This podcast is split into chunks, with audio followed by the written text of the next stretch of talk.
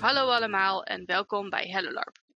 Het geboorteverhaal van een LARP is altijd verschillend, maar het komt neer op één gebeuren. Ergens heb je ineens een idee en van daaruit ga je ontwikkelen en organiseren tot je ineens een eerste event hebt. Vandaag ga ik, Imke, hierover praten met Mark.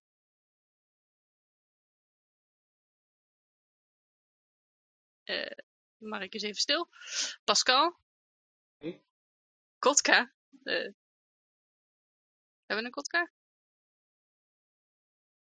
Ik denk dat we even geen Kotka hebben. En Bram. Hallo. Maar voordat Bram zich aan jullie gaat voorstellen, willen we even een momentje nemen om alle patrons, donateurs en luisteraars te bedanken. Dankzij jullie kunnen we deze vetgave podcast maken en kunnen we hiermee door blijven gaan. Ehm, Bram, stel je eens voor. Ik ben eh, Bram. Ik eh, heb in Nederland heel veel LARPs gedaan. Momenteel run ik samen met hele gave mensen run Boejan. Uh, ik heb in het verleden ehm, heel veel gespeeld en heel veel want Alleen Boeja en Den, mede omdat ik deel in Zweden woon.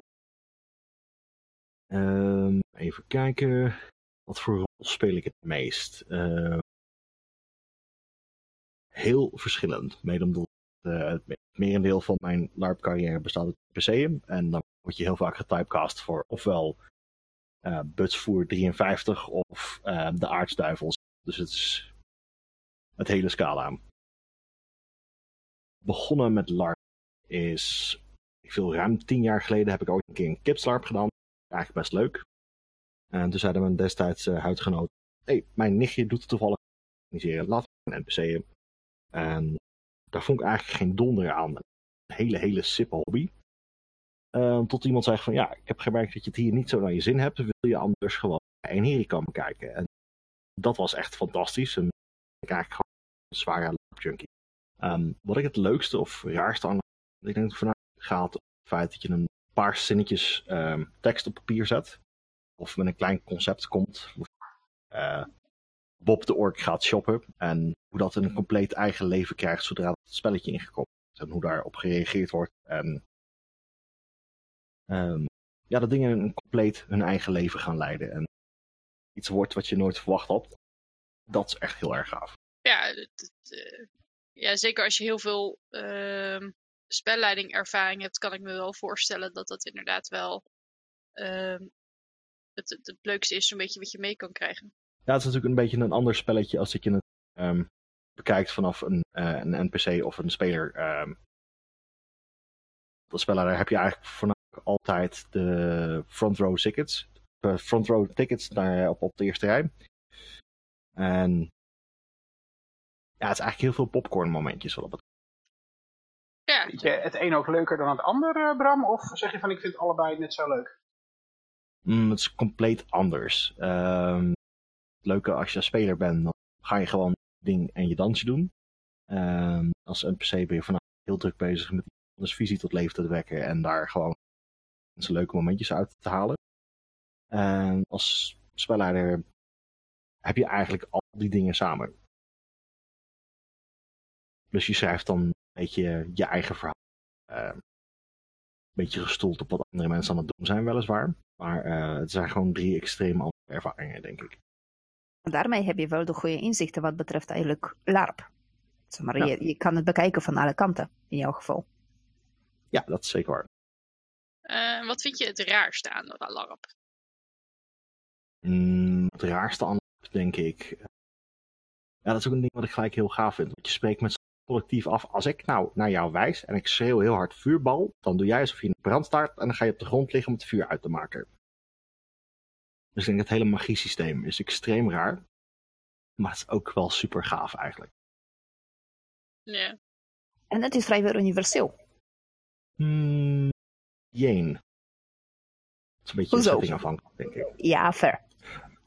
Nou kijk, soms kan het heel duidelijk zijn. Bijvoorbeeld, uh, je staat in de brand en dat doet schade. Dat is vrij helder. Of je krijgt een snakkele papperdiem op je hoofd. En dan had je dus 24 pagina's door moeten lezen om te weten wat het doet. Dus dan kun je dan gaan staan met zo'n, wat? Wat doet dat? En volgens mij kan ik me precies voorhalen welke, welke momenten heb je het over. ja. Ik Dus, denk dat ja. iedereen die magie en LARP tegengekomen heeft, beide ervaringen kent. Yep. Ja, Per- Persoonlijk ben ik een groot voorstander van lekker duidelijk, lekker helder en ga maar. Ja.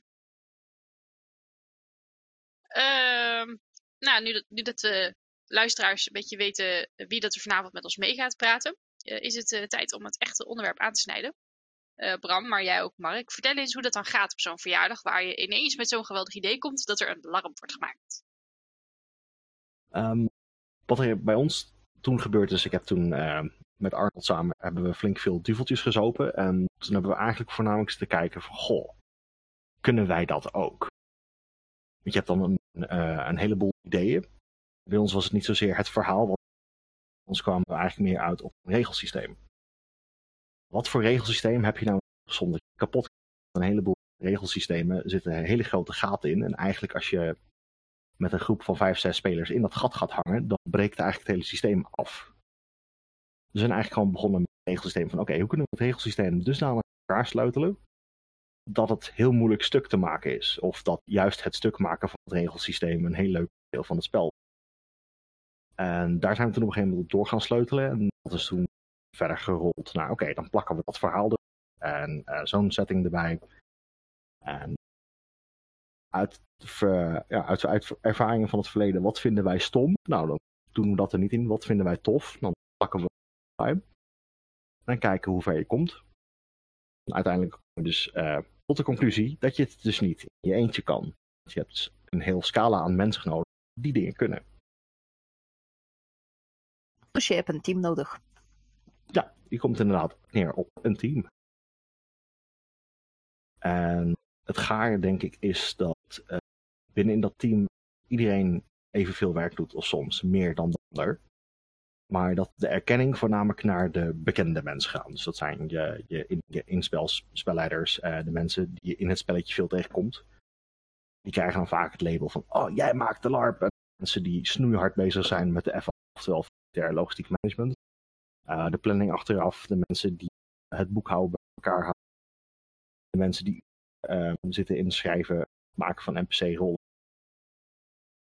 Al het werk wat daarin zit, is eigenlijk een beetje meer in de schaduw. Ja, achter de schermen, want spelers zien dat niet natuurlijk. Dus ze weten niet eens wat er, om het zo te zeggen, gebeurt. Ja, ze weten het wel, maar ja, ze niet geloven, toch? Ja, dat is inderdaad waar. Plus het is ook wel een klein beetje een uh, bonus om te kunnen zeggen van oké, we hebben vanaf de, schermen hebben we niks meegekregen. Nou, dat is mooi, want het is ook dat je daar wat van meekrijgt. Maar het is vaak wel het punt dat die dan ook iets minder erkenning krijgen. En dat is wel eens jammer. Maar je hebt inderdaad, als je ergens mee wil beginnen, je hebt een. En in mijn optiek is uh, het bedenken van het verhaal, wat voor setting je wil, is extreem secundair. Dus je kunt inderdaad beginnen van.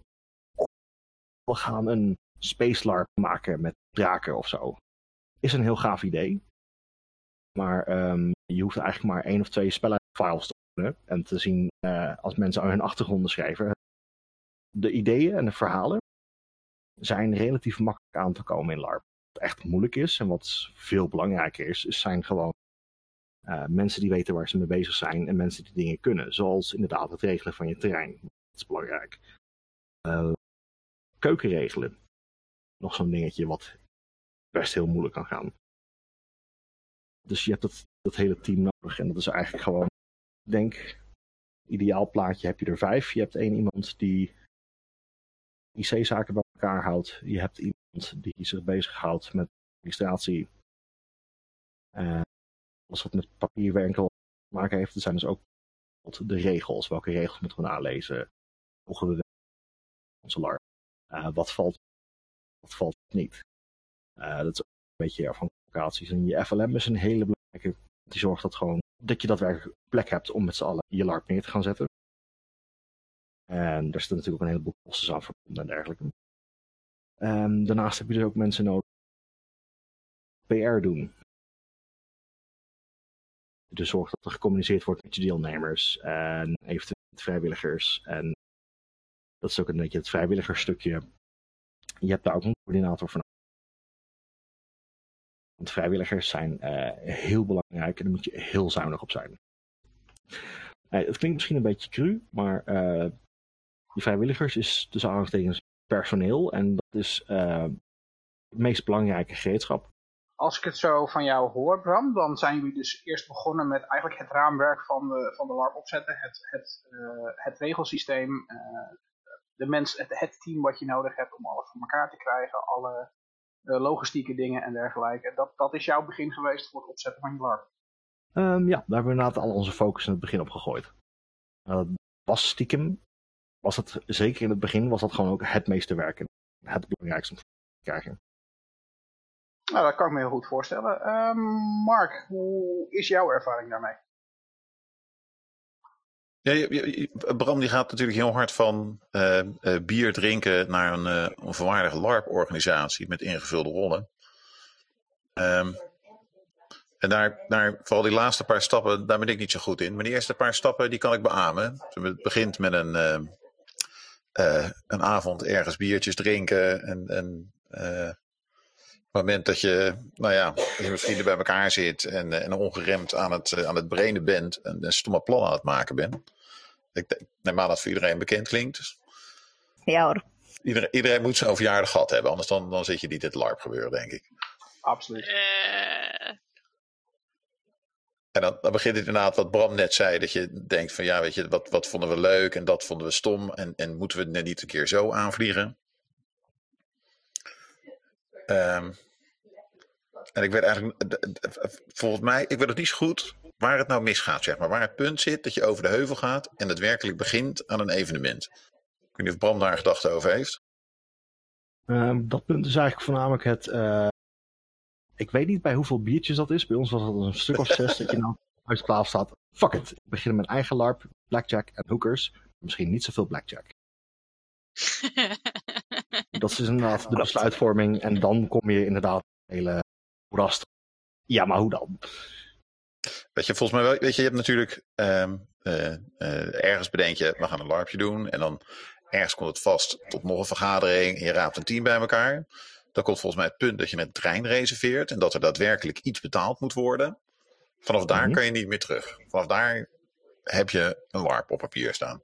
Dat klopt, want um, dat inderdaad de dingen betalen is uh, voor het begin erg spannend. Maar dat is inderdaad de point of no return.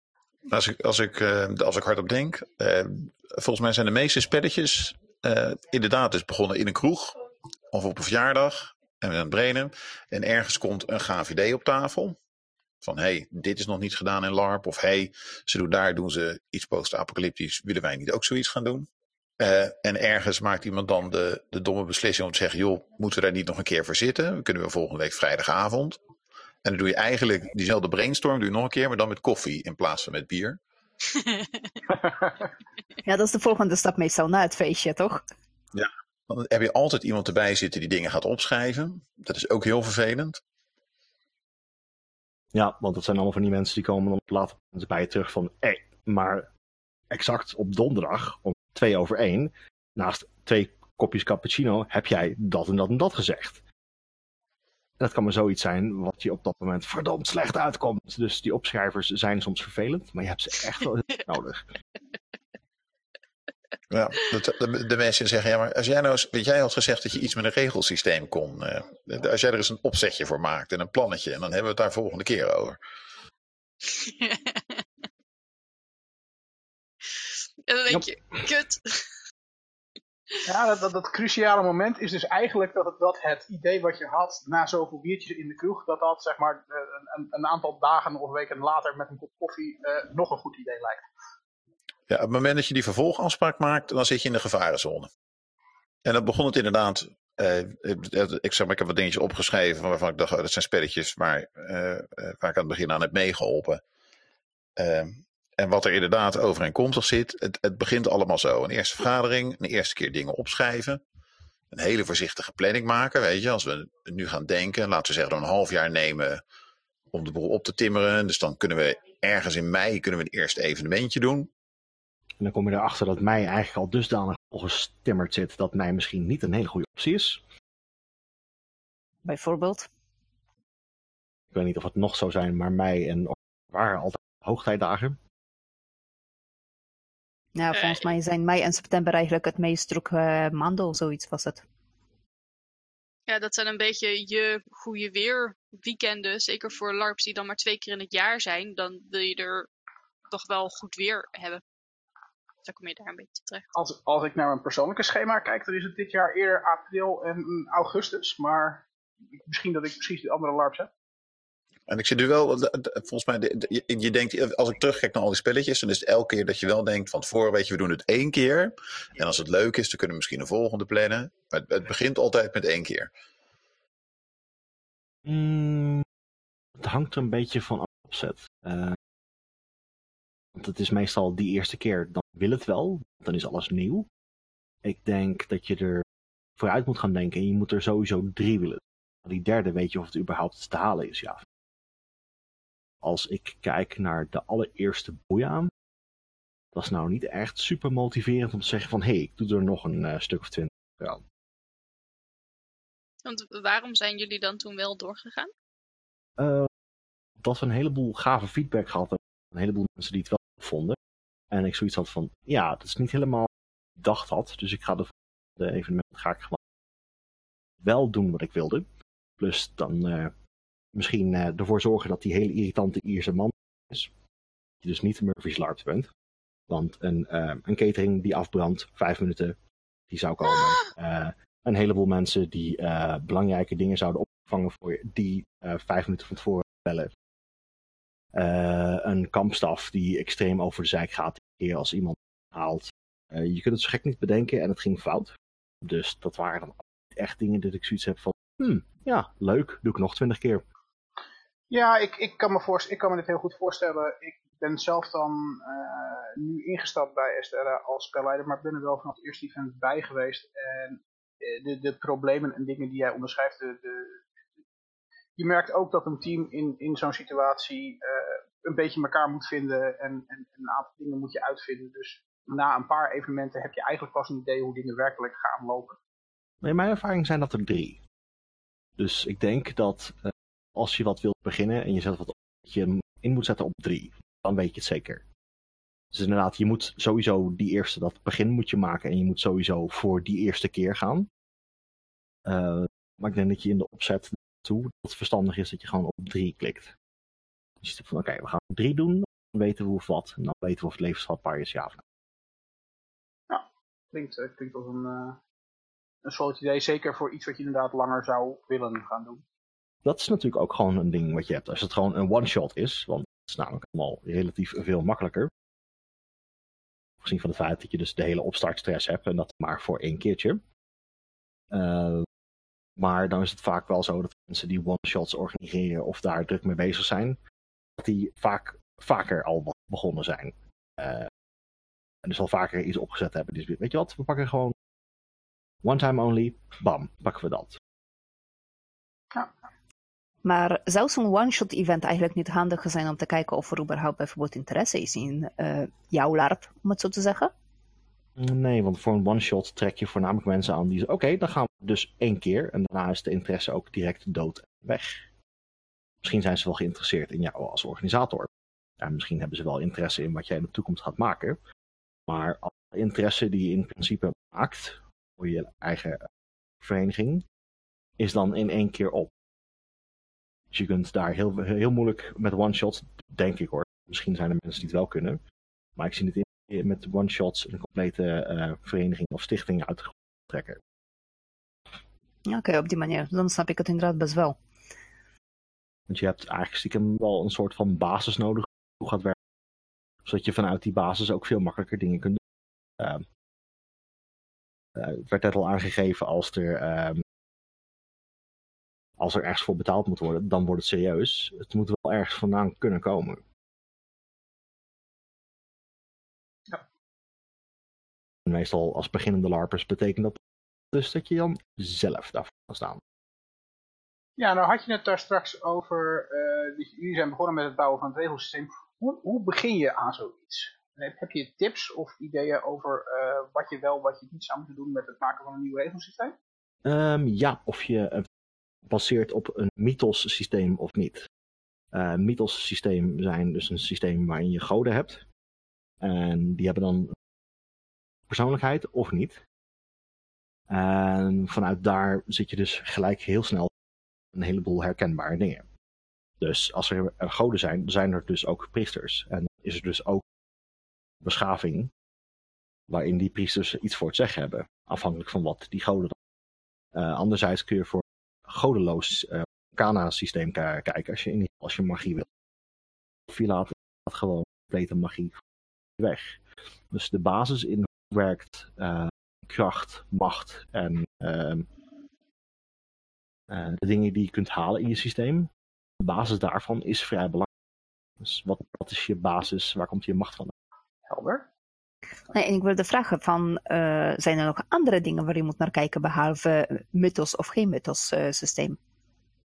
Um, ja, wil je een um, uitgebreid systeem of wil je gewoon een beetje meer het Scandinavische systeem? Kan man, zo kan man. Oftewel, um, je neemt het uh, skill st stukje wapens. En dat betekent dus dat alles wat met wapens te maken heeft, dat kan jij, omdat je dat ook zeker kan. Uh, bijvoorbeeld dat systeem pak je harnas. En als jij toevallig thuis een plaatpanzer hebt liggen, dan kan jouw karakter dus plaatpanzer.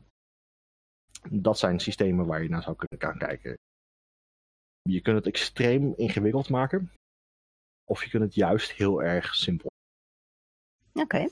Ja, van extreem ingewikkeld, daar denk, moet ik eigenlijk uh, gelijk denken aan Malakden, aan Malakden regelsysteem. Want daar hebben ze het zo -hmm. uitgebreid mogelijk. Vergeleken met een, uh, voor mij, simpele systeem. En dat is juist bij de Boeia. Is dat een beetje een goede ja. vergelijking? Want jij bent zelf ook bij die LARPs namelijk. Um, ik denk dat het inderdaad een, uh, een goede vergelijking, stijlverschil van beide is. Uh, in principe heb je dus je, je oude vertrouwde polderlarp. En daarin, je hebt het dorp en in het dorp gebeurt alles. Maakt niet uit waarom of wat de reden is, dat wordt dan... Meestal kun je daar heel makkelijk een god voor pakken. Dat werkt lekker makkelijk. De wegen en de schoten zijn ondoordringbaar en dat soort dingen. Uh, dus daar kom je heel makkelijk op terecht.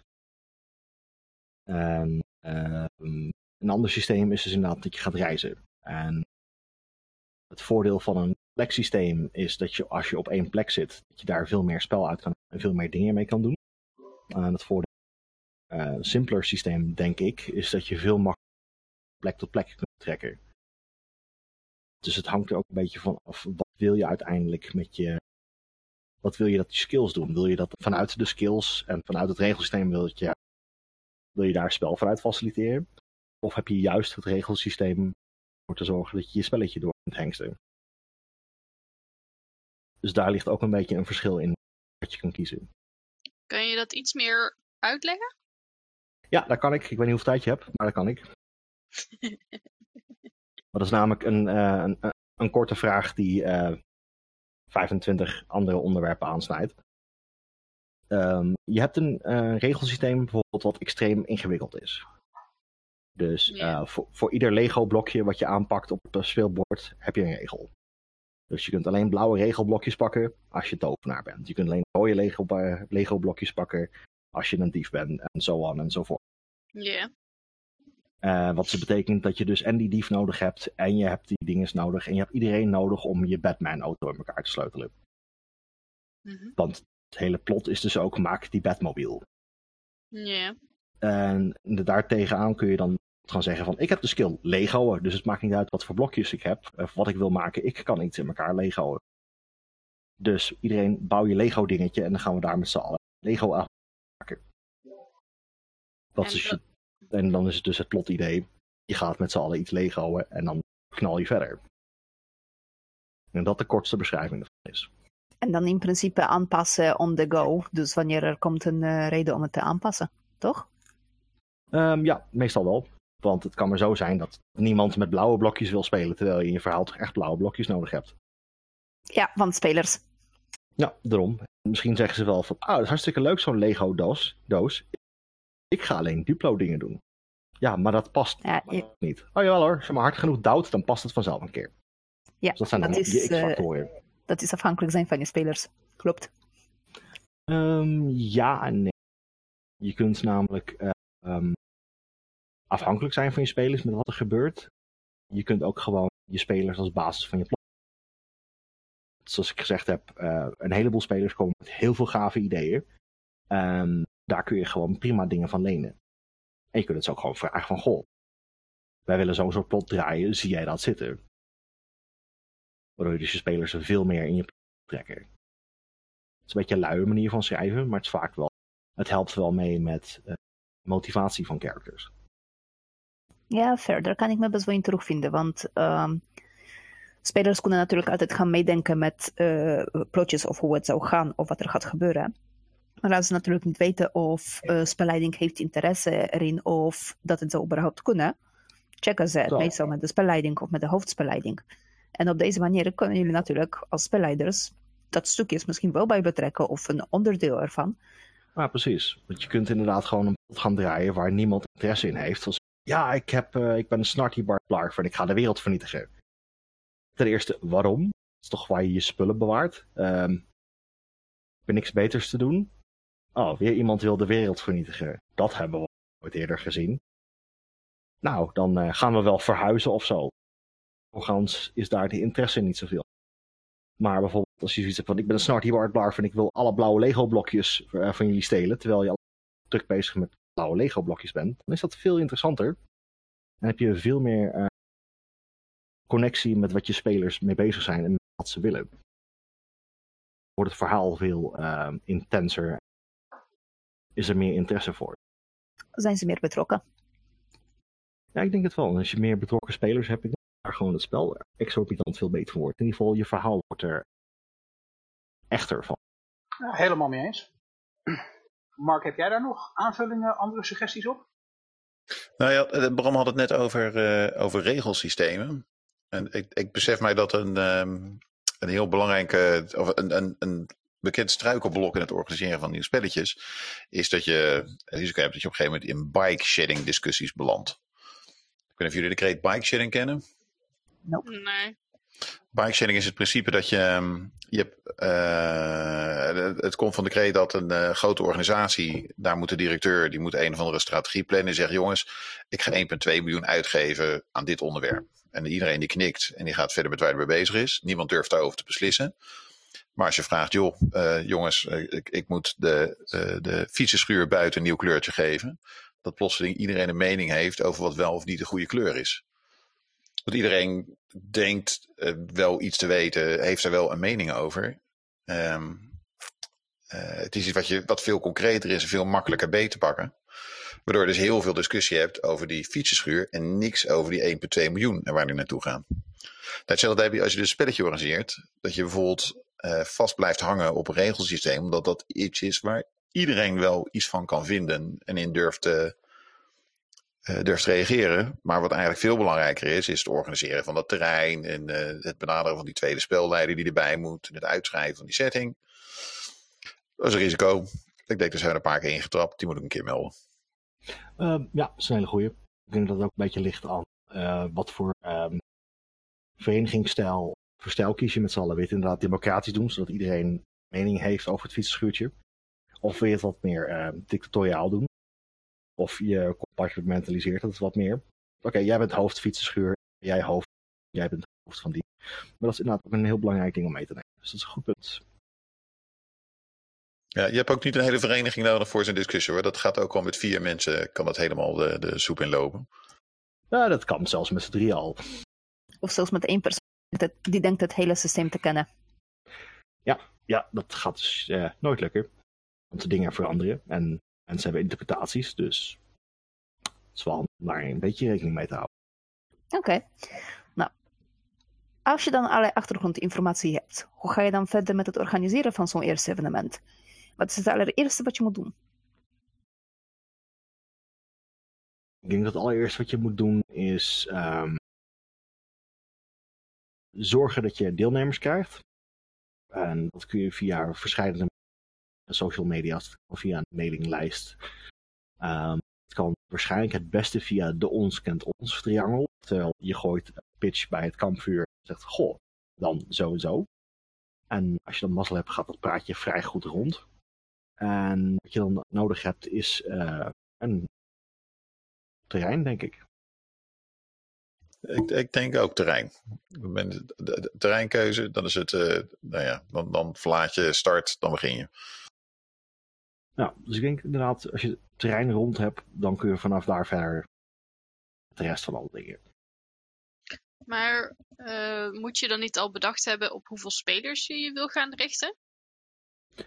Ja, maar dat is ook afhankelijk met uh, wat voor terrein je hebt. Als jij bijvoorbeeld voor 250 personen en daar een terrein die zegt, nou is goed, dat is dan 6000 euro voor een weekend. Dat je dus gaan nadenken, hmm, krijg ik überhaupt die 250 personen die ik heb? Of begin ik wat kleiner? En is er inderdaad dat terrein, is dat inderdaad beschikbaar? Want een heleboel van je, van je LARPs vallen of staan met je terrein. Ja, en misschien ook wat voor soort terrein je wilt hebben, uh, afhankelijk van het soort LARP wat je wil, uh, wil Ja, dan wil je binnenslaapplaatsen of juist niet. Wil je kamperen of juist niet. Uh, heb je zoiets van, dit is een LARP, dus we hebben hier een enorm gat in de grond, red je maar. of zeg je van, nou weet je wat, wij huren compleet de haar af, want wij willen kasteel. Dus ja, het terrein is wel een hele grote vak. Zijn er nog zaken als vergunningen of dergelijke waar je naar moet kijken als je een LARP organiseren? Ja, zeer zeker wel. Het is namelijk heel erg afhankelijk van wil je alcohol gaan schenken, ja of nee? of wil jij um, er vuur gemaakt? Dat is ook een hele belangrijke om naar te kijken. Deze terrein mag je namelijk vuurstoken. Uh, er zijn er is echt een myriade aan vergunningen waarvan het handig is om te weten, mag ik wel, mag ik niet. Is het bijvoorbeeld überhaupt toegestaan meer dan 50 personen in deze locatie mogen? Wanneer uh, mag ik lawaai maken en niet? Ik eventueel voor zorgen dat je dispensatie krijgt dat je in plaats van om 11 uur stil moet zijn, wat in Nederland doorgaans de norm is, dat het mag. Dus um, ja, dat is wel een ding wat heel belangrijk is om gewoon even goed te kijken. Het is voornamelijk het, uh, het mag ik schenken, ja of nee. Die vergunning is vaak wel iets waar een beetje werk aan zit. Ja, ik wil net zeggen, heel vaak wat mensen uh, vergeten op te noemen bij uh, regelen van, systeem, van evenementen en zo, is inderdaad van schenkvergunning, drankvergunning, dat soort dingen. Weten jullie toevallig wat daar de exacte regels voor zijn? Mag ik als ik uh, met, voor twintig man een LARP-evenementje organiseer, daar een paar kratten bier neerzetten? Um, dat is heel erg afhankelijk. En de uh, uh, gemeente waarin je zit. Sommige heel moeilijk.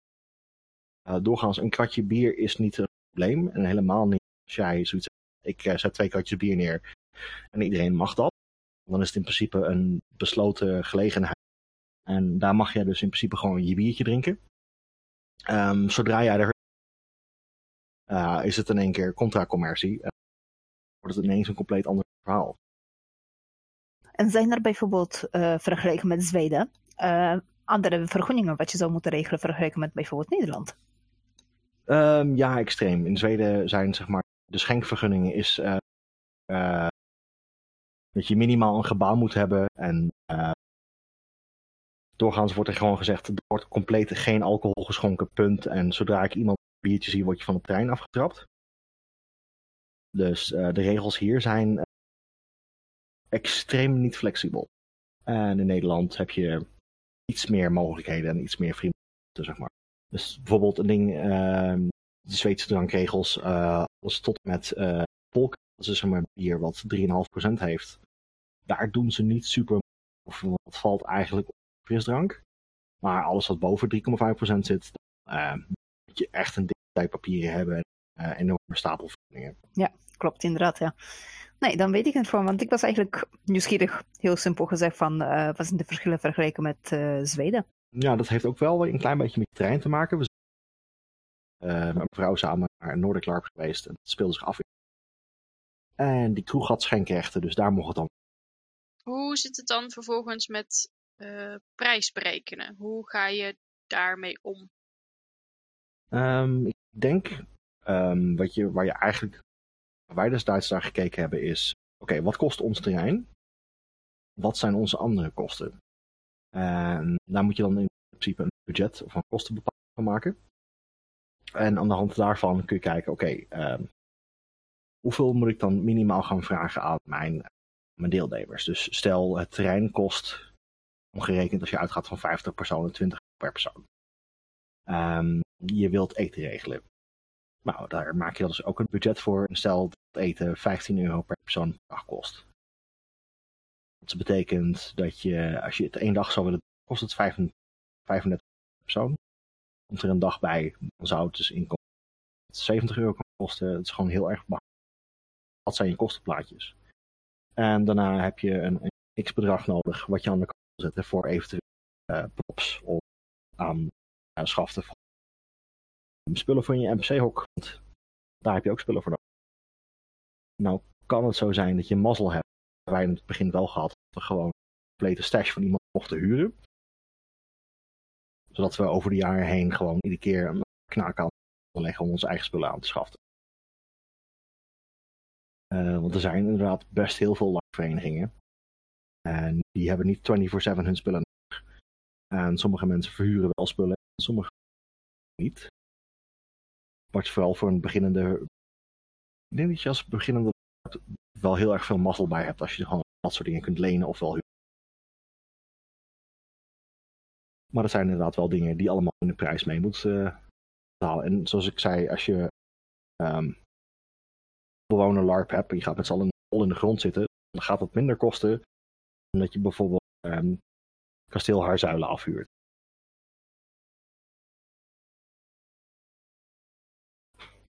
Logisch. Uh, ja, best wel. Maar het is hè, Nederlands, ons mensunig. Dus doorgaans uh, wordt er best vaak gezegd van, ah, ik vind het wel heel duur hoor. Dus onafhankelijk wat je beslist of wat je wil doen, je wordt heel snel heel veel te duur gevonden. Als ja, maar, maar, klagen over prijs is toch Nederlands ding? Ja, het is heel belangrijk. Want, want het is heel belangrijk om te klagen over uh, 60 euro of 70 euro compleet verzorgd LARP-weekend. Dat het heel duur is. Terwijl als je een avondje gaat stappen, dat je ook dat geld wegzuipt. Als niet meer. het hangt er een beetje van af hoeveel dorst je hebt, denk ik. Ja, dat dus. maar dat is een, een, een relatief iets. En in principe, als we naar een lab gaat waar je meer voor betaalt, dan krijg je dus ook hoge verwachtingen. Dus um, ik denk als je als beginnender gelijk zegt, nou ik uh, vraag 250 euro weekend, moet je wel met iets, iets komen, denk ik. Dat is wel een prijs waarvan mensen zoiets hebben van oké, okay, maar dan verwachten we ook gelijk heel veel. Ja. Ik vond het zelf altijd heel moeilijk, want dan, het, het, loopt, het loopt inderdaad best wel snel op al. Weet je, je hebt je trein, toeristenbelasting, eten, de catering, uh, uh, eventueel nog iets met drinken en, en uh, alles wat je nodig hebt om je props te bouwen van tevoren. En dat is mijn eerste evenement natuurlijk sowieso veel meer. Mm -hmm. Ik vond het altijd heel moeilijk als je dan zag hoeveel het werd. En dan moet je het ook nog eens van tevoren gaan vragen. Dus voordat je nog maar iets hebt staan, moet je eigenlijk aan mensen al gaan vragen: joh, kun je 70 euro overmaken? Dat vond ik lastig. Maar dat hebben wij ons wel een paar keer in vergist. Dat we te laag inschoten, omdat we eigenlijk niet zo goed durfden om het hele bedrag te vragen. Dat ik denk, wat we beter hadden kunnen doen. Die, uh, erg ja, we, we, we, we, beter hadden kunnen doen is gewoon meer vragen in het begin. En dan later terugbetalen als we over zouden houden. Ja, dat is uh, misschien een beter systeem, want wij hebben in het begin ook uh, relatief zo weinig mogelijk gevraagd. Dat betekent dat ik er zelf heel veel uh, bij ingeschoten heb. En nou komt dat over tijd wel weer terug. Maar ja, stel dat je dan inderdaad voor je drie evenementen gaat, het loopt niet. Ja, dat kan gewoon. Of je hebt zoiets van, nee, het is toch niet leuk om te doen. Of mensen hebben zoiets van, ja, ja, nou, we vinden er toch niks, want dat kan kritiek moet je ook tegen kunnen als uh, organisator zijnde. Uh, dus dat zijn ook allemaal dingen die meewerken. Maar ik denk dat hoe zet je je prijs in het begin op, is een beetje lastig. Uh, je wilt dat het zo goedkoop is dat mensen het zich ook bij je komen spelen. Maar ja, het is niet alsof die dingen gratis zijn. Dus het moet, het moet ergens vandaan komen. Hebben jullie daarvoor, uh, uh, ik zou, we hebben altijd eigenlijk persoonlijke rekeningen gebruikt. Is daar nog een gedachte over, of dat slim is of juist niet? Uh, ik denk dat dat juist heel slim is om ervoor te zorgen dat je vanuit je vereniging een rekening opent en zorgt dat het een eigen dingetje wordt. stel dat ik mag graag naar een casino gaan, ook veel, even hypothetisch, het is soms spelletje wat. Ehm, stel je gokt veel en je hebt in één keer enorme schulden. Je wordt in één keer je hele rekening vanwege juridische redenen. Dus dat dus betekent dat de hele LARP op jouw persoonlijke rekening staat. Is dus die activiteit gelijk voor dat de LARP ophoudt met bestaan. Ja, en daarnaast zijn er natuurlijk dingen zoals als je komt uh, in welke schulden dan ook. Je zit met het geld van vereniging op jouw rekening. En als het goed is, tenminste, is er vastgesteld dat het allemaal belandt op die rekening. Dus alle schulden worden daar ook vanaf betrokken en zo, toch? Dat zou heel goed kunnen. En dat zou ook nog een keer door de fiscus als inkomsten gezien kunnen. Die zit daar lekker met, met je huursubsidie en zegt ze, ja, maar er staat in één keer uh, 3000 euro uh, van dingen op je rekening. Dat zijn inkomsten. Ja, nou ja, en gelukkig tegenwoordig een uh, rekening, aparte nieuwe rekening openen, kost bijna geen drol. Nee, daarom. Dus ik denk dat je gewoon jezelf een heleboel zorgen en gezeik uh, te besparen door gewoon uh, de LARP als een eigen persoon te zien. En hoe zit het daarmee eigenlijk zeg maar, als vereniging of uh, wat is het andere type voor LARP dingetjes is ook? Zeg maar. Je hebt vereniging en? Stichting. Ja, dat was het hem. Want ik weet dat daar zit natuurlijk ook nog wel wat verschillen qua uh, geld, inkomsten, moet je ermee omgaan, dat soort dingen. Ja, dat is een extreem groot verschil. Uh, eigenlijk moet ik een keer uh, onze planning vragen, want die weet er alles van. het verschil tussen een vereniging en een stichting is dat een vereniging relatief goed is om op te zetten. En een stichting kost gewoon, volgens mij was het destijds 490 euro grote. En uh, het grote verschil is dat bij een vereniging ben je bij wet verplicht om uh, iedere vier jaar, minimaal iedere vier jaar, je complete bestuur om te gooien. En een stichting heeft dat niet. Dus een stichting zou bijvoorbeeld uh, 25 jaar dezelfde zitter kunnen hebben. 25 jaar lang dezelfde penning en 25 jaar lang dezelfde uh, secretaris. Of welke functies je daar ook verzinnen. En bij een vereniging moet je dat omgooien. Bij een vereniging ben je ook, heb je meer verplichtingen leden te uh, ja, ik wou zeggen, leden zijn daar echt een, een onderdeel in een vereniging. Maar het verschil tussen stichting en de Nederlandse kapot uh, die En dat kan prima werken als je te maken hebt met uh, mensen die uh, bestuur te harte nemen en iedereen die hard voor de club heeft. Het is meer een beetje een, systeem waar je vol in de jaren negentig heel erg populair was. Want toen had je gewoon hard voor je club. Je ging daar gewoon voor. En dan deed je dus gewoon alle werkzaamheden erbij, want het was gewoon een eer om dat te doen. En die instelling is tegenwoordig ietsjes minder, denk ik. En iedereen die dus lid heeft, heeft dus ook inspraak. En dan komen we dus terug op het feit van, hé, hey, inspraak. Dat betekent dat ik uh, dingen mag doen. En ik mag dingen vinden. En ik mag dingen zeggen. En ik ben lid, dus ik kan zeggen wat ik wil. Wanneer ik het wil en hoe ik het wil.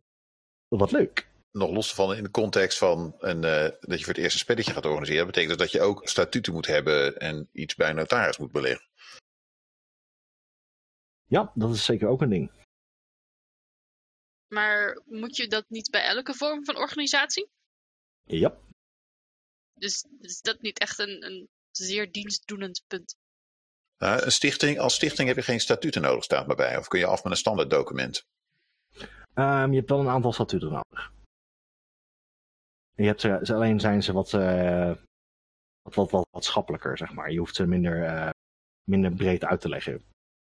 En het is minder iets van. Uh, het, zijn, het, zijn, het, zijn, minder punten waar je later op vastgenageld kan. Maar staat ook bij dat als je een stichting hebt, dat je BTW moet rekenen op je, toegangsprijs voor je evenement? Ja, klopt. En dat ga je straks als vereniging dus ook belastingregels die in uh, 20 januari van stand gaan. Dus ook meer uh, belasting, toeristenbelasting en zo. Dus dat verschil is straks weg, maar je moet in BTW uh, rekenen op je uh, maatschap. Nou is dat relatief simpel op te lossen, maar dan gaan we heel erg uh, dik boekhoudkundige dingen in. En wat moet, je, weer- moet, je, wat, moet je überhaupt een stichting of vereniging hebben als je alleen maar met je vrienden een LARP wil organiseren voor één keer of voor drie keer? Ehm, nee, het hoeft niet. Het is alleen wel verstandig te doen. Ik zeg, want als je het niet doet, dan ben je hoofdelijk aansprakelijk. Als je daar oké mee bent, moet je dat vooral zo doen. Dus stel je hebt een, eh, een twintigtal mensen waar je weet vrij zeker dat ze geen rare dingen gaan doen. En je, je sluit gewoon de juiste verzekering. eh, dan zou je het ook prima zonder. Als je gewoon een paar keer een spelletje.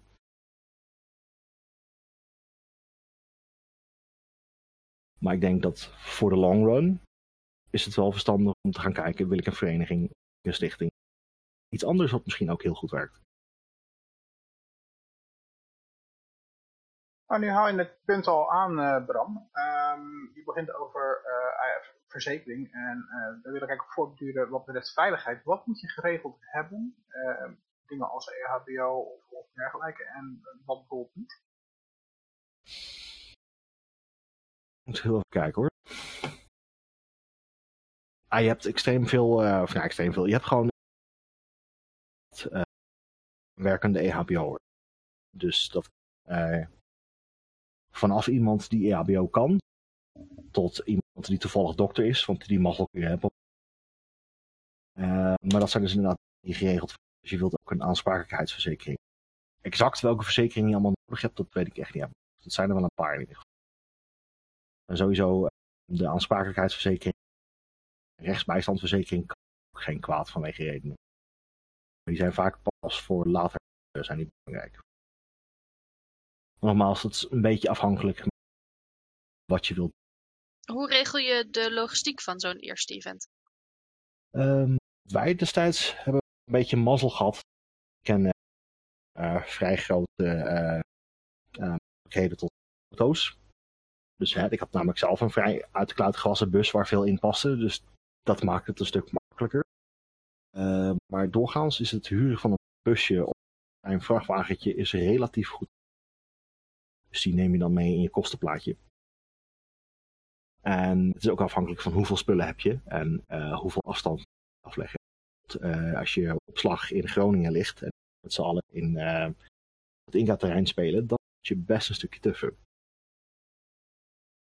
Nou ja, voor een eerste evenement is het op zich te doen. Voor de volgende evenementen kan ik me voorstellen dat je gaat naar een opslag zoeken wat dichterbij, om het zo te zeggen. Ja, dat klopt. Eh, het hebben van opslag heeft ook weer een heleboel dingen met zich mee. eh, met zich mee. Eh, want dat betekent namelijk dat je dus eh, vaste lastenpost aan. Dus dan is het hele eh, doen een paar larpjes is minder interessant. Want je hebt dus vaste lasten waar je aan per maand. Eh, zou dan bijvoorbeeld niet een oplossing zijn, eh, want let's it, ondertussen de meeste mensen kennen elkaar in de LARP-wereld, eh, in Nederland zeker. Eh, klein landje, heel veel LARPs, heel veel mensen die het doen. Eh, is het dan bijvoorbeeld niet een idee als op dit moment zou iemand zo'n evenement beginnen, om kijken of het is misschien mogelijk om dingen te lenen van andere evenementen, van andere Ja, zeker weten. Dat kan ik ook van harte aanraden. Leen, huur wat je kan in het begin. En ga pas spullen kopen als je echt al een paar evenementen draait en je bent financieel gezond. Dus dat is inderdaad een heel belangrijk punt. Leen en huur in het begin wat je kan. En natuurlijk Ja, wanneer je weet wat je wil hebben. Ja, dat is misschien ook wel handig. Als je allemaal, eh, allemaal space lasers gekocht hebt voor je Holomancer LARP, dan gaat er iets scheef. Dus Weet je het, maar. het wat je wil hebben, het kan ook gewoon in één keer. Maar ondertussen, je maakt bewust van. Maar het, het weten wat je wil is inderdaad sowieso in het begin ja, lenen en huur wat je kan. Vergeleken met ehm eerste evenement dat jullie hebben zeg maar, eh, gedraaid eh, gedaan, wat zouden jullie anders gaan doen? Zowel voor jou, Bram, als voor Mark.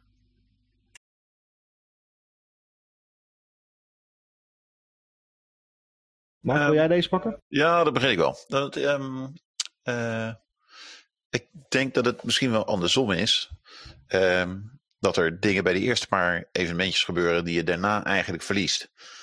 De, die eerste, het, het eerste evenement, het is iedere keer een vreselijke rotklus. Het is veel te veel werk. Je steekt er honderden uren in voor, die, voor dat ene weekendje spelen, waarbij eigenlijk alleen de zaterdag van belang is. Ehm, maar de, de energie die erachter zit, dat, dat geeft zo'n kick. Zo de, creativiteit, de, de gedachte dat je aan wat nieuws begint, iets wat nog niet eerder is gedaan. En iedereen die komt er en dingen spelen zich af. Zoals jij met je clubje van tevoren bedacht dat, dat ze zich zouden afspelen. Dat is fantastisch. Dat is, daar, daar kan ik jaren opteren. En het is juist de evenementen daarna dat ik op een gegeven moment denk, ja, ja, hebben we al een keer gedaan. Ja, dat ik maar weer wat anders ga doen. En dan zit je op een verjaardag en dan heb je het erover. Weet je nog wat we toen deden? Was gaaf. Ja, dan doen we een nieuw evenement. En dan doen we alleen dat. Oh ja, dat is cool. Nou ja, begint je ziekte weer van voren af aan. Ik denk niet dat ik, denk niet dat ik er heel lang bij stil zou willen staan. Wat er later beter gaat dan in het begin. En ik daar bij de creatieve energie van de eerste evenementen dan geen, uh, geen eer aan doe. Mm, ja, ik denk dat je dan een iets andere uh, ervaring ermee had. Dus ik, mijn eerste evenement was echt gewoon dat je denkt: oké, ik heb hier een enorme lijst, iets meer wil doen. Dus het is voor mij heel vaak een um, stoten en heel veel stomme fouten maken. En die daarna opschrijven van: oké, waar, was ik stom bezig? Oké, dat. Als ik dat dus nou gewoon niet doe, de volgende keer gaat het beter. Dus doorgaans ja. Dus zou ik ooit weer wat nieuws beginnen, dan heb ik nog steeds een compleet lijstje met: oké, this is all stupid, it's not. Dus ik denk dat het inderdaad, maar het is inderdaad wat, je, wat ik zegt, de, uh, de energieke boost die je krijgt van een verhaal tot leven zien kan wat je geschreven hebt. Alles samen zien kan. Heel simpel zijn dat je gewoon twee stomme characters in een hoekje ziet zitten, gniffelen met een muntstukje of zo. Dat je denkt, wat is daar belangrijk aan? Ik weet het niet. Twee mensen die zich intens kunnen vermaken met een klein muntstukje in een hoekje. Een uh, concept of een systeem wat je hebt op, helpen opbouwen of opgebouwd hebt. De voldoening die daaruit komt is best wel extreem. En ja, popcorn momentjes. Dus het, is het uiteindelijk allemaal waard. Maar het is inderdaad, als je het al op één bult gooit van, ah, wat moet je allemaal doen? Veel. Ik denk ook op zich, het is misschien dat wij ook eh, qua karaktertype verschillen. Dat je, uh, volgens mij is het sowieso een organisatieleer, zodat je, uh, je hebt, in het begin heb je misschien een ander soort mensen nodig dan als een, een organisatie of een evenementorganisatie zich begint te stabiliseren. We hadden, in ja, een andere zeker. podcast hadden we een van de bestuursleden van Ravenskeep. En als ik die hoor praten over checklists en, en processen en allemaal organisatorische dingen waarvan ik denk, daar heb ik helemaal geen zin in. Daar heb ik helemaal geen interesse in. Ik kom toch om een spelletje te organiseren. Nou, maar, ik besef, ja, maar ik besef dat ik helemaal, helemaal niet geschikt ben om in zo'n fase uh, van zo'n organisatie in het bestuur te zitten. Ik zou me alleen maar het avontuur vervelen en ik zou er helemaal niet goed in zijn. Nou heb ik toevallig ook een keer een bestuursfunctie bekleed bij een vereniging. En dat heeft mij toen wel op een gegeven moment de notie gegeven. Oké, ik ga, als ik ooit wil start, ga ik voor een stichting. Complete totaaldictatuur. Ik wil niks met die hele pot, uh, diplomatie te maken hebben. Ik heb daar geen zin aan. Inderdaad, dat kost best heel veel tijd. En daar, ja, dat is net wat je zegt. Ik, ik, ik uh, beleef daar ook geen voldoening. Dus we hebben dat afgeschaft. Want het is inderdaad, het bestuur is zo godsveel werk. Ik denk, ga, ga, dan ga ik liever gewoon spelleider en dat is minder. En dus moet je zorgen dat je een team hebt die alle facetten uh, kunnen en leuk vinden. Ja, alles valt of staat met je team. Je team is wat dat betreft heilig. Eh, als je alleen maar vijf creatieve flappen uit hebt, uh, dan, dan kom je ook nooit van de grond. Nee, helaas niet. Tenzij je daar inderdaad één, uh, één regel Nederlander tussen hebt zitten van, nou, dan gaan we dat zo doen, dan gaan we dat zo doen. Kun je soms best vervelend vinden, maar die, die heb je snoeihard nodig. De, de, uh, ja, net aan het begin van het gesprek hadden we het ergens wat over. Uh, op een gegeven moment zit er dan iemand tussen die dingen gaat opschrijven. En dan begint het eigenlijk pas. Ik denk dat je dan gewoon. Je moet eigenlijk ook OC en DD-party hebben. Je hebt inderdaad je cleric nodig die alles opschrijft. En dan loopt muggenziften over kleine details. Die doen er echt toe. Uh, je hebt inderdaad je, je voorvechter nodig. Je zegt dan gaan we nu de kaart trekken. En daarnaast heb je een hele bak met bards en wizards en druids en dingen heb je nodig. Dus oké. Okay, hier komt de complete fluff. Dus iedereen heeft. Je hebt zo'n min-max Munchkin team heb je nodig, denk ik. nou, Ik denk, ik denk dat dat het is. You must gather your party before uh, venturing for. Ja. Dat is een mooie uitspraak. Nou haalde je het eerder al aan eh, dat je heel vrijwillig, eh, heel, heel eh, om moet gaan met je vrijwilligers. Eh, hoe, hoe kom je daar aan? Hoe zit het daarmee? Hoe zet je die in? Ehm, vrijwilligers, dat zijn van heel moeilijk vindbare helden. Die dan zoiets hebben van, ik vind het gaaf om achter de te staan. Ik heb, wel verder wil ik me nergens wat mee bemoeien. Dat is prima, maar ik wil gewoon die mafketels in hun gave kostuums een, een drankje verkopen. Als je zo iemand hebt, dan zeg je, oké, dat is goed. Eh, je mag tegen een extreem heftig gereduceerde prijs, of gratis, mag je, eh, mag je langskomen. Gaan wij ervoor zorgen dat jij dit leuk blijft vinden. En sommige vrijwilligers hebben echt zoiets van, oh, ik vind dat gaaf om te doen. En dan zijn er ook gewoon dingen die eh, moeten gebeuren die wel eens niet zo leuk zijn. Eh, maar de manier waarop je met je vrijwilligers omgaat is heel belangrijk. En overigens ben ik dusdanig blij met die mensen dat ik er ook heel erg eh, glimlachend omheen loop. En, Yay, you guys are awesome. Maar dat is ook een beetje afhankelijk van wat er gebeurt, moet gebeuren, denk ik. Eh, da- da- dan denk ik dat ik je hierbij ook meteen wil uitnodigen voor een andere aflevering, namelijk hoe ga je met je vrijwilligers om? Eh, Ja. ja, dat kan. Maar even kijken. Ja, want ik- eh, ik, spreek hier uit ervaring. Bram gaat met zijn vrijwilligers heel erg goed om hoor. Nou steel ik heel veel uit mijn werk, dus het is misschien ook een beetje on- oneerlijk. Eh, nee, dat is juist heel eerlijk om, eerlijk te, eh, om te zijn, om zo te zeggen. Want eh, mensen die hebben gewerkt of in winkels of in horeca, die weten wat, eh, eh, hoe het voelt om hard werken en geen waardering voor te krijgen. Ja, it's a bitch. And someone has to be that one. En beter goed gestolen dan slecht bedacht. Ja, dat sowieso. Sowieso als je iets nieuws begint en je weet dingen die goed werken, jat wat je kan. That sounds wrong.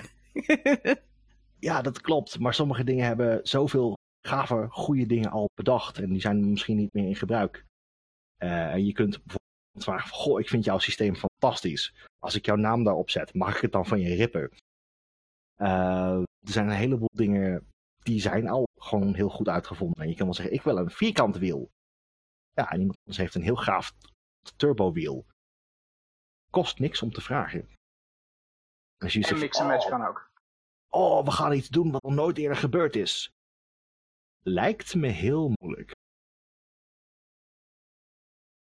Gezien het feit dat we al ruim 30 jaar aan het larpen zijn over de hele wereld en een heleboel geïnteresseerd zijn. Dat je toch ergens je source materiaal vandaan moet. De kans dat je iets extreem origineels doet, is relatief klein. Iemand zegt, nou, in 1991 deden we dat ook te pret drukken. Dus je zegt, ik vind het gaaf, dan moet je dat ook vooral doen. Maar research, research helpt, denk ik. 9 van de 10 keer, yes, it's been done before. Ja, maar dat betekent niet per se dat je het niet zou moeten gebruiken, vind ik.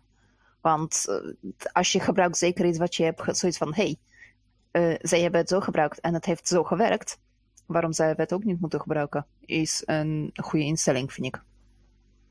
Ehm, vind ik ook, maar je kunt ook bijvoorbeeld voor een bestaand iets gaan. Eh, bijvoorbeeld, je pakt een stuk uit de mythologie. Eh, je hebt bijvoorbeeld eh, een systeem met bos en je hebt goden en je hebt alle goden. hey, Zeus heeft een vrij interessant seksleven. Als ik nou ook een Zeus pak, dan heb ik al halfgoden. Is dat leuk voor mijn verhaal? Probably yes. It's been done before. Maar het kan wel heel veel toevoegen. Dus er zijn heel veel waar je gewoon uit kunt lenen, denk ik. Dus, Nou, dan ja. om even nog terug te komen eigenlijk op dat eh, one-shot event opmerking van mij. Hm? Ik probeer me een beetje te bedenken hoe zit het met plot voor zo'n evenement, voor je eerste evenement. Want jij had het bijvoorbeeld over, eh, jullie bedachten met Arnold eerst uh, regelsysteem, wat jullie willen daarin hebben, wat jullie niet willen daarin hebben. En het verhaal kwam pas later. Hoe schrijf je plot voor zo'n evenement? Uh, bedenk je al van tevoren hoe lang wil je met het plotje doorgaan? Hoeveel evenementen? Of uh, beslis je het zeg maar, om het plotje te baseren alsof het zou een one-shot zijn? En afhankelijk van hoe de spelers ermee omgaan, beslis je wat er gaat verder gebeuren of uh, bedenk je er langer iets erover? Deze vraag geldt ook voor jou, Mark. Want ik weet dat jij denkt over zo'n begin van evenementen ook anders dan uh, Bram juist. Ja, is, normaal gesproken zou ik zeggen rock, paper, scissors. Uh, Mark, wil jij deze beginnen? Uh, ja hoor. Um, goed. Ja, meestal beginnen die... Um, als ik terugkijk naar de evenementen die, die, waar ik bij um, aan het begin heb meegeholpen, dan begint het ergens met een gedachte over een gave scène. Dus ik heb, je hebt in Delft loopt Weerwolf LARP. En dat is begonnen met dat ik ergens een. Uh, ik speelde Vampire LARP, dat vond ik saai. En die hadden. Je hebt een, een, een wereldwijde, uh, wereldwijde organisatie. Voor al die Vampire LARPs op aangesloten was zaten. Toen de tijd, 20 jaar terug. En dit stuurde dan een blaadje rond. En in dat blaadje stond iets over een weerwolf LARP. En daar stond iets over een koning die doodging.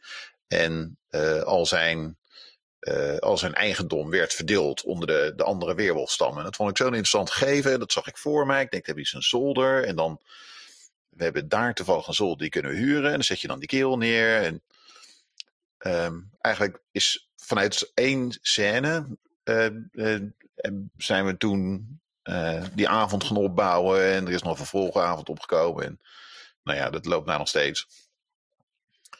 Uh, en andere, andere dingen die we hebben opgezet, eigenlijk vergelijkbaar. Je, je hebt een gaaf beeld, je hebt een gaaf scène, dat zet je neer voor die eerste keer. En de rest lijm je er tegenaan. En eigenlijk groeit daar, uh, is bij mij in ieder geval, daar is dan vervolgens de setting uitgegroeid. En een lange lijn van evenementen uit ontstaan. Ja, ik denk dat het vaak wel op die manier begint. Uh, je moet ergens, uh, begin is altijd Want je begint ergens. En vanuit daar uh, klap je verder. Ik denk vooral voor het eerste evenement was het, het is vanavond een beetje afhankelijk wat je wil. Als je gewoon werkelijk een, een, een één avond special hebt, dan heb je niet de tijd om voor heel veel gave dingen gedaan, te gaan. Dus dan denk ik dat het bijzonder goed heeft dat je begint inderdaad die scène, vanuit daar ga je verder. Je zou zelfs zover dat je al je deelnemers een klein stukje van het verhaal toestuurt en iedereen heeft één clue er gaan is op dat Zodat iedereen daar ook binding krijgt. Uh, er zijn een aantal andere dingen die je zou kunnen doen. Zoals ik al vaker gezegd heb, spelers komen met hele gave achtergrond, hele gave ideeën. Uh, het zou maar zo kunnen zijn, en dit is in het verleden ook gebeurd, mensen een veel gaver idee hadden dan wat ik had. En dan zeg ik tegen die mensen van, goh, dat is een gaaf idee, mag ik dat misbruiken? En dan zeggen ze ofwel, nee, dat wil ik niet. Of dan zeggen ze, ja, gaaf uh, is het de tweede antwoord. Dan ga ik daar een compleet verhaal omheen bouwen. Zie je wel wat er gebeurt. Uh, je kunt inderdaad heel star vasthouden. Nee, om drie minuten over drie, moeten het flubbeltje in het snappeltje draaien. Terwijl de spelers met z'n allen heel erg druk bezig zijn uh, te redden. Dus dan hel dat het flubbeltje in het snabbeltje gaat komen. Dus het hangt er ook heel erg vanuit van waar heeft men interesse in. Uh, het bedenken van plotjes doorgaans is natuurlijk niet alleen. Er zijn meerdere mensen met grafisch. En mijn persoonlijke vuistregel is, als ik er niet oké mee ben, dat mensen het, het in de brand steken, het uh, met een ritueel weer overeind zetten en het weer in de brand steken, draai ik het plotje niet. Dus het moet kapot. Dat is een heel belangrijk onderwerp. En het kan gewoon heel hard bommen en vallen. En daar moet je oké mee zijn. En ook als spelleiding moet je je hits nemen. Als je plotje niet aanslaat of het gaat kapot, dan gaat het kapot. En it's time for something else. Dus ik denk dat je niet te verknocht moet zijn al je verhaal. En rekening moet houden met de X-factor. Dat players will happen. Dus dan moet je altijd een beetje een vakje voor ieder plotje wat je maakt, denk ik. Zeker je, eerste, zeker je eerste evenement. Als je natuurlijk nog Sowieso. geen idee hebt van wat je spelers gaan doen. Nee, dat is het inderdaad heel moeilijk. Dus je wilt haakjes, eh, handvatten, dingen waar men zich aan vast kunt klampen. En aan de hand daarvan kun je dus ook gewoon zien, oké, wat vindt men wel interessant? Vindt men niet interessant? En waar die interesse ligt, daar gooi je je focus op. Nou ja, en natuurlijk meedenken, uh, mensen die meedenken, spelers die meedenken, NPC's die meedenken, uh, plotjes die ontstaan puur door hun acties. Dat, dat gaat je, hoe je het bekijkt, dat gaat natuurlijk alles op invloed hebben. Ja. Ja, het is zo nou inderdaad. Soms komen mensen met extreem gaaf, sommige dingen gewoon solid. En daar kun je dan op inhakken en daar heb je echt hele, hele, hele gave scènes kun je eruit halen. Ja, soms is het gewoon ronduit ruk en dan werkt het niet. Hits en miss. En beide kunnen heel gaaf zijn. Soms, uh, sommige spel komt echt voort uit de meest lachelijke fuck-ups. Nou, nou, verwacht ik natuurlijk wel dat je hier een prachtig voorbeeld van hebt, hè? 50. maar ik denk niet dat je zoveel zendt daar. Uh, nee, ik geloof niet dat onze luisteraars daar heel erg blij van worden. Dus laten we het maar houden bij één of twee. Oké, um, bijvoorbeeld een klein dingetje. Uh, als, weet je wat, ik gooi een keer ergens een frostling tegenaan. Dat zijn ijsmensjes, dat is vast gelovig. Uh, er zijn mensen die hebben dat in de background staan, dat frostlings zijn, want die hoog in orde, dat is leuk. Ik gooi er een keer een frostling in, what happens. En vervolgens zijn ze dat hele ding aan elkaar aan het sleutelen geweest. En oh mijn god, frostlings, en dit is zo ernstig en dit is zo vervelend. En oh my god, we moeten er dingen mee. En dat is dus uitgemond twee volledige events met één extreem event. En dan de koningin frostlings in elkaar gaan stompen. Terwijl je ziet van, oké, dan hebben we zo'n grote plotafslag naar rechts. Oké, iedereen stiefelt naar het noorden Oké, dan is deze random roadkill NPC dan nu hoofdplot. Oké, go, let's go. Dus dat zijn van die uh, onverwachte dingetjes die stiekem best heel gaaf zijn. Dat is ook heel gaaf opgelost. Pff, er zijn extreem veel meer van.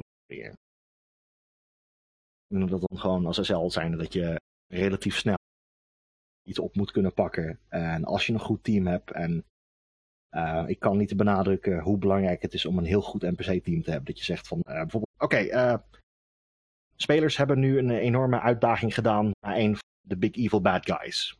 Die kan vliegen en die snel kan reizen. En ze hebben hem persoonlijk uitgedaagd. We hebben geen logische verklaring waarom die niet zou komen. wat ik dus nu nodig heb, is dat ik een NPC heb die ik 24 A4'tjes stampen. En we gaan dus nu met z'n allen wat compleet niks te maken heeft met waar jullie over gebriefd zijn. Of... En wat extreem gaaf is om te zien, is dat die hele crew zo zei van, fuck it, dat kunnen wij. Uh, iedereen staat als één man op de mensen die al iets met dat uh, poppen zich als meesterbrievers op dat moment. En ik had binnen 45 minuten uh, complete Nightlord Society in het spel staan, terwijl die compleet niet gepland was. Oh, daar komen die dus vandaan. Yep. Ja, dat, dat was de speler, spelers oh holy fuck moment. Ik, ik had daar de informatie wel voor. maat ze uh, verteld, links en rechts. Alleen dit was echt zo'n... De spelers doen wat? Ja, oké, dat zou dat character nooit over zijn... Nee, dat zou hij niet pikken, dus fuck it. Gaan ervoor. En als je dan inderdaad zo'n episch NPC-crew hebt, dan kan dat. En dat is zo fucking gaaf. Dus ja, dat zijn ook wel van die momentjes. Yes, daar doe je het voor. Absoluut. Het is alleen jammer dat jullie de spelers hebben weg laten komen. Ja, hè? anders heb je geen spelers ook. Nee, nee ik bedoel twee, de twee specifieke. Fair. Daar, daar hebben we toen best wel een goede verstoppertje mee gespeeld in, uh, in het bos destijds. Dat was best cool. het was een mooi, een mooi moment, absoluut. Uh, even kijken. Ja, er zijn duizenden van dat soort voorbeelden. Uh, een stukje misinformatie. Uh, van een Hiri lang, lang, lang geleden. Tien of zo. iemand zegt, ja, als de grote Alpha huilt, kun je maar beter direct overgeven. Dus je loopt met z'n allen door het bos en je hoort, oh, en de hele spelersgroep ligt op zijn rug met de omhoog. En dan zie je de spelling bijlopen. Wait, what? What? En ook de grote alpha weerwolf ziet ze, uh, fuck, word ik hiermee? ja, uh, daar ligt Rick, die is belangrijk. Als we die meenemen, gaan mensen wel en zo geschieden. Ja, en dan gaan mensen vanzelf iets doen. Klopt. Nou, dat is vaak hoe dat werkt. Yep. Uh, er zijn heel veel dat soort dingen. En dat is stiekem wel, dat zijn wel de, de cherries on top. Ja, dat zijn de inderdaad, momenten. Dat, ik denk inderdaad, als je de hele ziekte af en je hebt alles voor elkaar gekregen en alles werkt en alles draait. Dan ja, dan zijn je er steeds zonder plot. dat hebben we ook nog gehad. Soms gebeuren gewoon hele rare, gekke dingen. En ehm, hoe je daarmee omgaat. ehm, ja, en, wa- en wat daaruit voorkomt. En, en, en de juweeltjes die je links en rechts aangereikt krijgt. PC's of PC's. Dat, dat is fantastisch. Ik denk dat is waar het voor doet. Snap ik. Ehm, nou, voordat we dan gaan eh, afsluiten, eh, is het misschien wel even handig. Heb je nog eh, laatste tips voor mensen die op verjaardagen een briljant idee hebben gehad? Ehm, ja. Zorg ervoor dat je inderdaad je D&D min-max munten elkaar krijgt. En dat iedereen zijn eigen rol heeft. En ehm, have lots of... Het belangrijkste van deze hele hobby is dat je je zin hebt. Dus wat je ook doet, hoe je het ook doet, wie het ook doet. Zorg ervoor dat het leuk blijft. Is het niet leuk? And it was not meant to be. Is het leuk? Ga ervoor. En eh, met die eh, fantastische laatste woorden eh, gaan we afsluiten. Nou, deze podcast staat en valt met onze luisteraars. Dus heb je verhalen voor ons? Heb je tip voor ons? Heb je leuke onderwerpen voor ons? Stuur ze dan naar ons op via de Facebookpagina of via e-mail. En dat is imkemastevens.gmail.com. Eh en dan zouden wij het super tof vinden als wij in de nabije toekomst een aflevering eh, kunnen doen waarbij jullie woorden en ideeën voorbij komen. Nou, wil je nu dat in de toekomst de podcast blijft bestaan en beter wordt, denk er dan bijvoorbeeld eens aan om een donatie naar ons te doen of een patron te worden via hellolarp.nl. Met 1 dollar eh, kun je ons namelijk eh, al heel erg helpen in de maand. Heb je, zou je iets meer kunnen besteden, dan kun je voor 5 dollar per maand eerder toegang krijgen tot de afleveringen, namelijk al op woensdag. Eh, kun je ook meekijken in de notities van de afleveringen. En kun je stemmen op toekomstige afleveringen. Eh, voor donaties kun je contact opnemen via de Facebookpagina. Kun je niks missen, maar wil je ons nog steeds heel erg helpen, dan kan dat ook. Ga dan naar al je lieve LARP-vriendjes en vertel ze over onze podcast. Raad ze aan. Share hem. Schrijf reviews. Je kan het zo gek niet verzinnen, maar zorg dat het woord verspreid wordt. En dan worden wij heel erg gelukkig. Want dan kunnen wij jullie nog meer gelukkig maken. Tot volgende week.